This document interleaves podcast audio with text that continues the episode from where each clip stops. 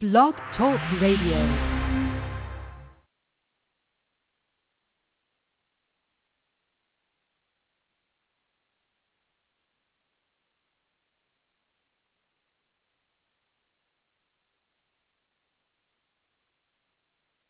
Well, hello everybody and welcome to Book Journeys Radio. This is Angela Lauria and we are kicking off a little bit late today. I am on the road in San Diego at the Martha Beck Summit, Life Coach Summit, and uh, we have been uh, having some technical difficulties this morning from our live uh, live location here, and um, but we do now uh, seem to have uh, things back up and rolling. And just trying to bring onto the call uh, our guest today, who is Lisa Barretta. And I see, oh, Lisa had dialed in, and now I don't see her. So hopefully Lisa will dial back in. She is the author of The Street Smart Psychics, Guide to Getting a Good Reading, the Street Smart Psychic's Guide to Getting a Good Reading. So hopefully we will be talking with her shortly.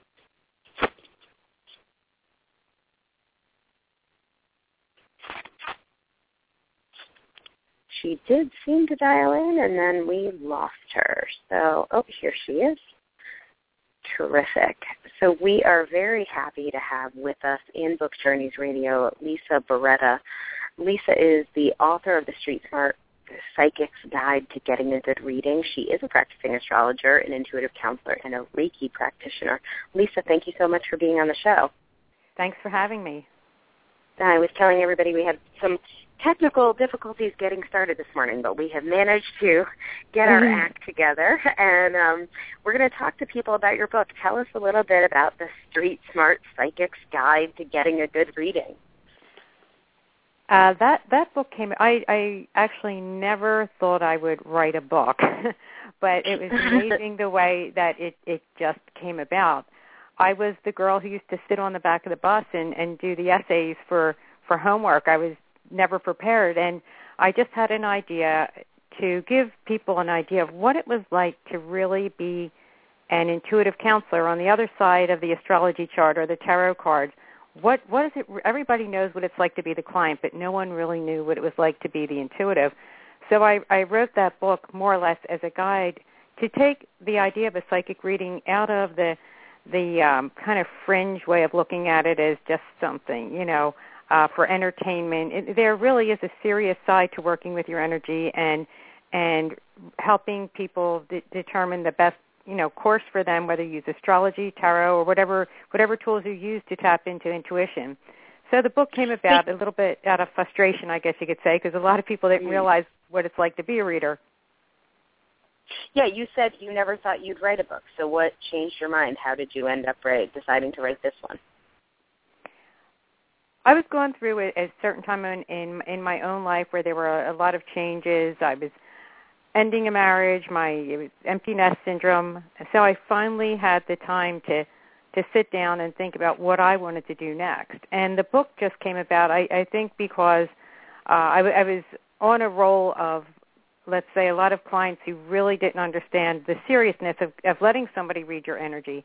So I, I wrote the book because it's like, how could you just tell everybody? Let's just put it out in a book form, what it really means to get a reading. So it was born out of frustration. And when I sent in the initial query letter, I was shocked to actually get a response. I, I never thought I would be taken serious. And from there it just developed and it was a learning process. That first book was a learning process as far as, wow, I mean, a formal proposal, chapter samples, the editing process. Y- This was all new to me. So talk to us about your process. So you started by querying agents or publishers? Publishers. Um, I did not want to even approach an agent because I don't have a writing background. My background actually is in art, and I always did. I've done astrology charts since I was 14 years old, but my background is in commercial art. I, I just did it just to, I, I guess, see if I could get a response. And and when the first publisher responded, said we're interested, let's let's talk to you about it. I was surprised, and then from there I went on. I was googling information, writing uh, to people who had published books to find out if I can get an idea of what to do, and and actually buying books and reading books on on how to be a, a writer and the whole process and what you really need to know. So it was a learning experience for me. What were some of the things that surprised you most, that were most different about being uh, a writer from what you expected?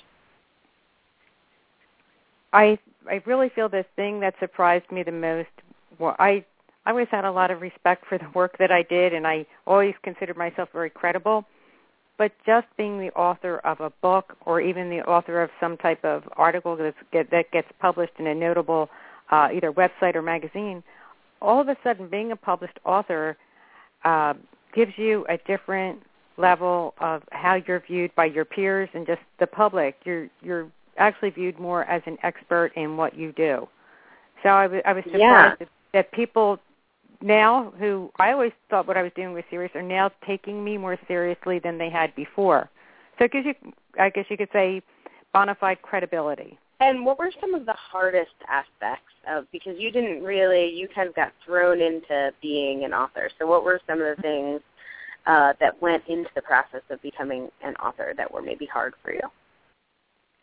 I, th- I think what it was to find the time during the day to be disciplined enough to sit there and write. You, you know, I'm the type of uh, writer that when I'm when I'm writing something, if the phone's ringing or or somebody's over, I'm, I'm too distracted. I need to focus on what I'm doing. So really allowing that time and setting that time aside to to stay with my thoughts and and give it a priority over other things and and sometimes you get frustrated when you get writer's block and it's easy to want to walk away but sometimes mm. if you just stay with it you can see it through so when you first had the idea for the book how was it different than the way the book ended up because usually there's a process from the idea that we have to the book that gets written. So what were some of the things that were maybe different for you? With the first book, honestly, I wasn't thrilled with the title because it was uh, I, I wanted a different title. So um, it's like naming a baby. You, you know who the baby looks like and what the babies should be called. But you know, through their marketing research and because they have, they know what sells and and what appeals to people. The the first book actually was named differently than what I wanted it to be named. Um, but, but that's okay. That's like that's that's whole and let's talk about all your books. So the first book, when we're talking about first book, that is the Street Smart Psychic's the Guide to Getting a Good Reading. Guide to Good Reading. Okay. And what, just out of curiosity, do you remember the title that you wanted? I wanted to call it um, a guide for the psychic junkie or the psychic junkie's guide to what it means to get a good reading because a, a lot of people get hooked on whether it's uh, you know counselors, their their therapists, their you know astrologers.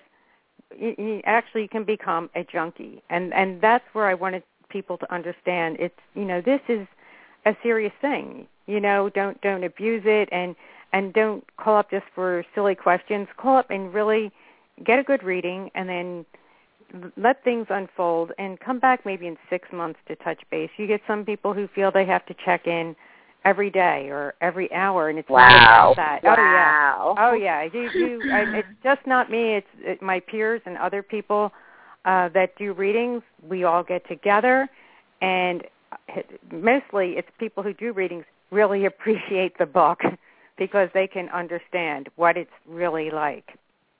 It's addictive. It's totally addictive because during a reading you're talking about everyone's favorite subject, which is themselves, themselves. myself included. Right. right.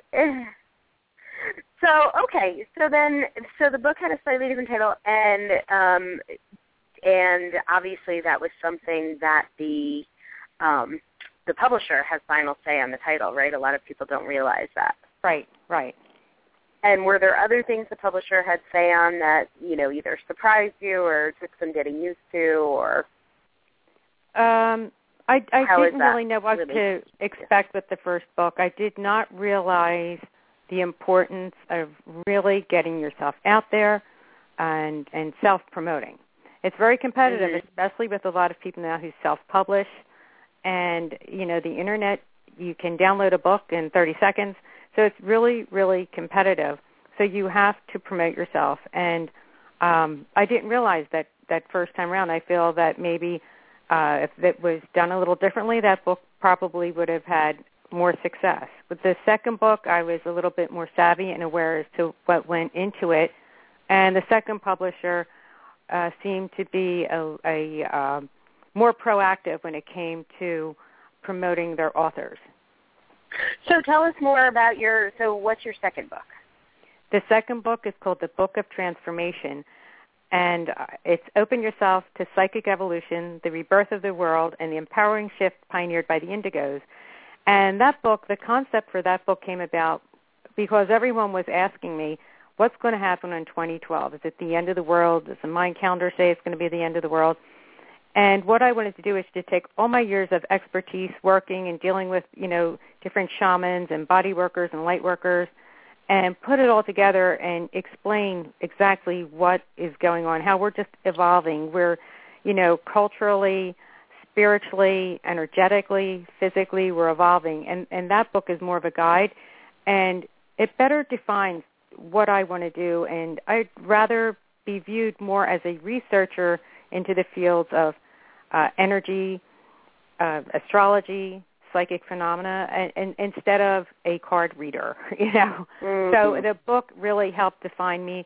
The, the publisher is amazing. They they went out of their way to promote me, and it, it was a whole. Even the editing process. How was did you find more your professional. publisher? I sent a query letter, and I sent a book idea So and they tell us a little about this. If you were giving uh, advice to somebody who wanted to be an author and they had some ideas for books, what would you tell them? Take them through the process of how to find a publisher the way you did it. Well, what I do, the the type of subject matter that I write is, I guess you could say, it's more of a niche market where you know, if you're into body, mind, and spirit, or or psychic phenomena, or you know, the afterlife. You know, there are certain publishers that is their forte to deal specifically with this this type of um, subject matter. So you can write a query letter, and usually w- with that, be prepared because if they say your idea sounds good, they want to see a proposal, and a proposal is almost as hard to write as the whole book because you have to tell the publisher, you have to sell them on why this book is good, how it's different than other books out there, and also how it's similar to books that have had success. So you really need to research your, your subject and give them an idea of who the target market is, how you're going to promote it, and an outline, a chapter by chapter outline. Chapter one's going to include blah, blah, blah, blah, blah, and you go on and on and on, and it is always helpful to include, you know, one or two chapter samples. They don't have to be extremely polished, but at least good enough to, to get an editor's attention. And they don't have to always be the first and second chapter. Pick out your favorite chapter and send it to the acquisitions editor and just let them Mm. see your style. You know, and so you have to be prepared And how do you find something. these addresses? Like, where have you found where to actually send books? I just, uh, from my own collection of books, I, I know who publishes uh, books on body, mind, and spirit. And then if the internet is a great source uh, to find out, I also uh, have a copy of a writer's guide that will tell you what different publishers, Mhm. um, you know, what the subject matter. A lot of publishers, the bigger publishers, require that you do have an agent. They, you have to be agented. You, you need to have an agent just to get your foot in the door and get your proposal looked at. So you have to research that too, and then you you have to really be prepared to not really just rely on the you know the publisher to promote you. They'll do it as long as your book is front listed, but you know when their next season of books come out and you're backlisted, you still have to promote your book, or it's going to get lost out there. Right. So, what are some? So, you- you've had two books now, yes? Yes. Okay. And so, what are some of the uh, pieces advice of advice that you would give uh, that you would give an author who, uh, you know, wanted to write a book? What what should they know going into the process? What are some of the things that you've learned? Some tips that you can give new writers? Well, the the thing that I would tell somebody who wants to write a book, find a subject that you're really passionate about because once you get into the writing process, if it's not something you really want to write about, you're going to spend a lot of time researching it and it's it's going to become a drag. you know, find find something you're really passionate about. If it's a cause or if it's just a, a belief or or what whatever it is, if if whatever your passion is, it makes it a lot easier. Or if you have a really good story to tell, you know, um, mm. put it down. I, I mean, I've talked to other authors who who thought they're, you know, it was they were just almost journaling their own life, but they're interesting, very interesting stories. So so don't don't think it's not interesting. It and be prepared too. Uh, you know, if you get a rejection letter, it, it doesn't mean you're you're not any good. Uh, what was it? There was one book out. The, the woman who wrote The Help wasn't she rejected over uh, 80 times? oh yeah, you hear these book? stories of people yeah. that were just rejected and rejected, but they believed in their product. Right. Why and do you think for you? Why have you? Why have you kept writing? I mean, you've had some luck getting query letters accepted, but why? Why are you an author? What? How do you think it helps you or enhances your life? It helps me because I, I really want to take what I do into the next realm. I don't really want to see myself doing um, not that there's a problem with doing intuitive counseling or reading astrology charts. I don't want that to be my mainstay. I really would like to focus more on writing and, and putting the information out there. I was also involved from the book. I got involved in being a uh, producer for a documentary on the afterlife. So it opens doors and uh, other things come about. So it gives you a chance. You're always reinventing yourself, which is good. You don't get stuck. And, you know, um, I would really, and I'm, I'm working on a few more ideas for another book. And I found that I really like to write. I, at, at this point in my life, I, I really like to write. Maybe because I, I have the time now and I can focus better. But it, there's something um, about it. It's, it's for me, it's almost a mystical experience to be able to do this. Wow. And how has, uh, let, us talk about your platform. Um, let's talk about how you have a community. So people who want to see your website can go to lisabarretta.com, and there's two R's and two T's in Barretta. Um, and then from your website, I see that you have uh, like a Facebook community. Talk about how you have kind of grown your followers and developed a platform for yourself? Well, every month I like to do at least a, a, a new blog once a month and, and put something out there. Um, if I come across any type of interesting information that has to do with either one of the books, I, I keep the Facebook um, pages active for both books, the, for the Street Smart Psychic and for the Book of Transformation. Um, I also rarely turn down an opportunity to do any type of interview, whether it be a blog talk radio show or a different radio show. The only time I'll turn it down is if I can't make it because it's so important to keep your your name out there. It, that's really important for you know because like I said earlier, it's very competitive and you know your book has to survive somehow. Hopefully word of mouth, but um, the books I write aren't really New York Times bestseller type of books. But Like I said, it's a, a very specialized market, so you have to constantly promote yourself. Mhm. Um, and so, as uh, as you have been promoting the books, have you found certain things more effective than others? Are there ways that you have, uh, like for instance, do you have a mailing list or social media communities that you've found that you can, you know, leverage or connect with quickly? Um, I did. I, I mean, there are uh, the, the groups that consider themselves the Indigo Children, which are, are basically, um, if you're not familiar with that terminology, in the, the New Age sort of market, um, they're the ones who really see themselves more spiritually evolved, or the kids who grew up thinking they had ADD and they really don't have ADD. So I I find different groups that you know where the Indigos uh, sort of conjure their their uh, Facebook pages or different websites, and I try to promote myself through them. Uh, anybody who's interested so this is, in spirituality. I'm going to stop you there because I think there's a great lesson in this.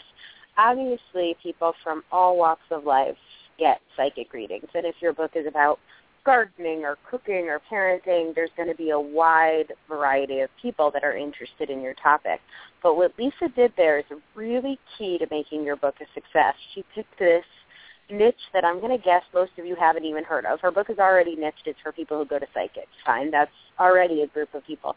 But now she's talking about a group of people that identify as indigo children that have their own Facebook groups and web pages and blogs and communities and probably meetup groups and coffee clatches and whatever. Like these are people that uh, connect with each other and share ideas and resources in this very targeted, almost a sub sub group of people who get psychic readings. So if your book, let's say, is about gardening, uh, what a lot of people do is they try and think bigger. Let me think of every homeowner. Oh no, it's not just homeowners; it's anybody that could put a flower pot in their window.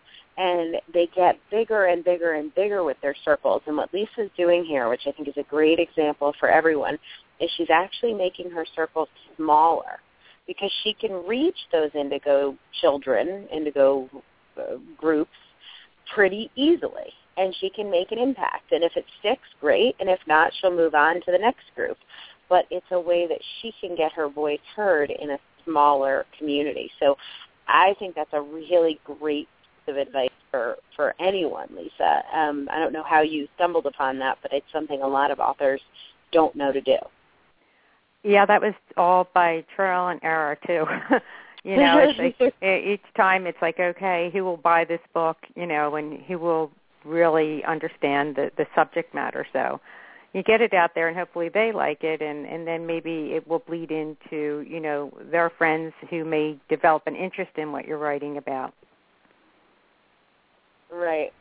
Well, I, I think it's wonderful. Uh, you know, your website, Lisa Barretta two R's and two T's in Barretta, lisabarretta.com. Great resources for people that are interested in kind of psychic phenomenon, but also look at how Lisa is building her platform and using content to really grow um, grow her readership. So thank you so much for your time and advice today. It was so great to have you in on Book Journeys Radio, even though we had a little bit of a delayed start. I know our listeners um, appreciate your advice and your time. Thank you so much for having me on. I enjoyed it. Terrific. And we are back every week, Thursdays at 3 p.m. Eastern, uh, where we are we talk to a different author every week about their experience writing their first book. And together we are changing the world one book at a time. We'll be back next week.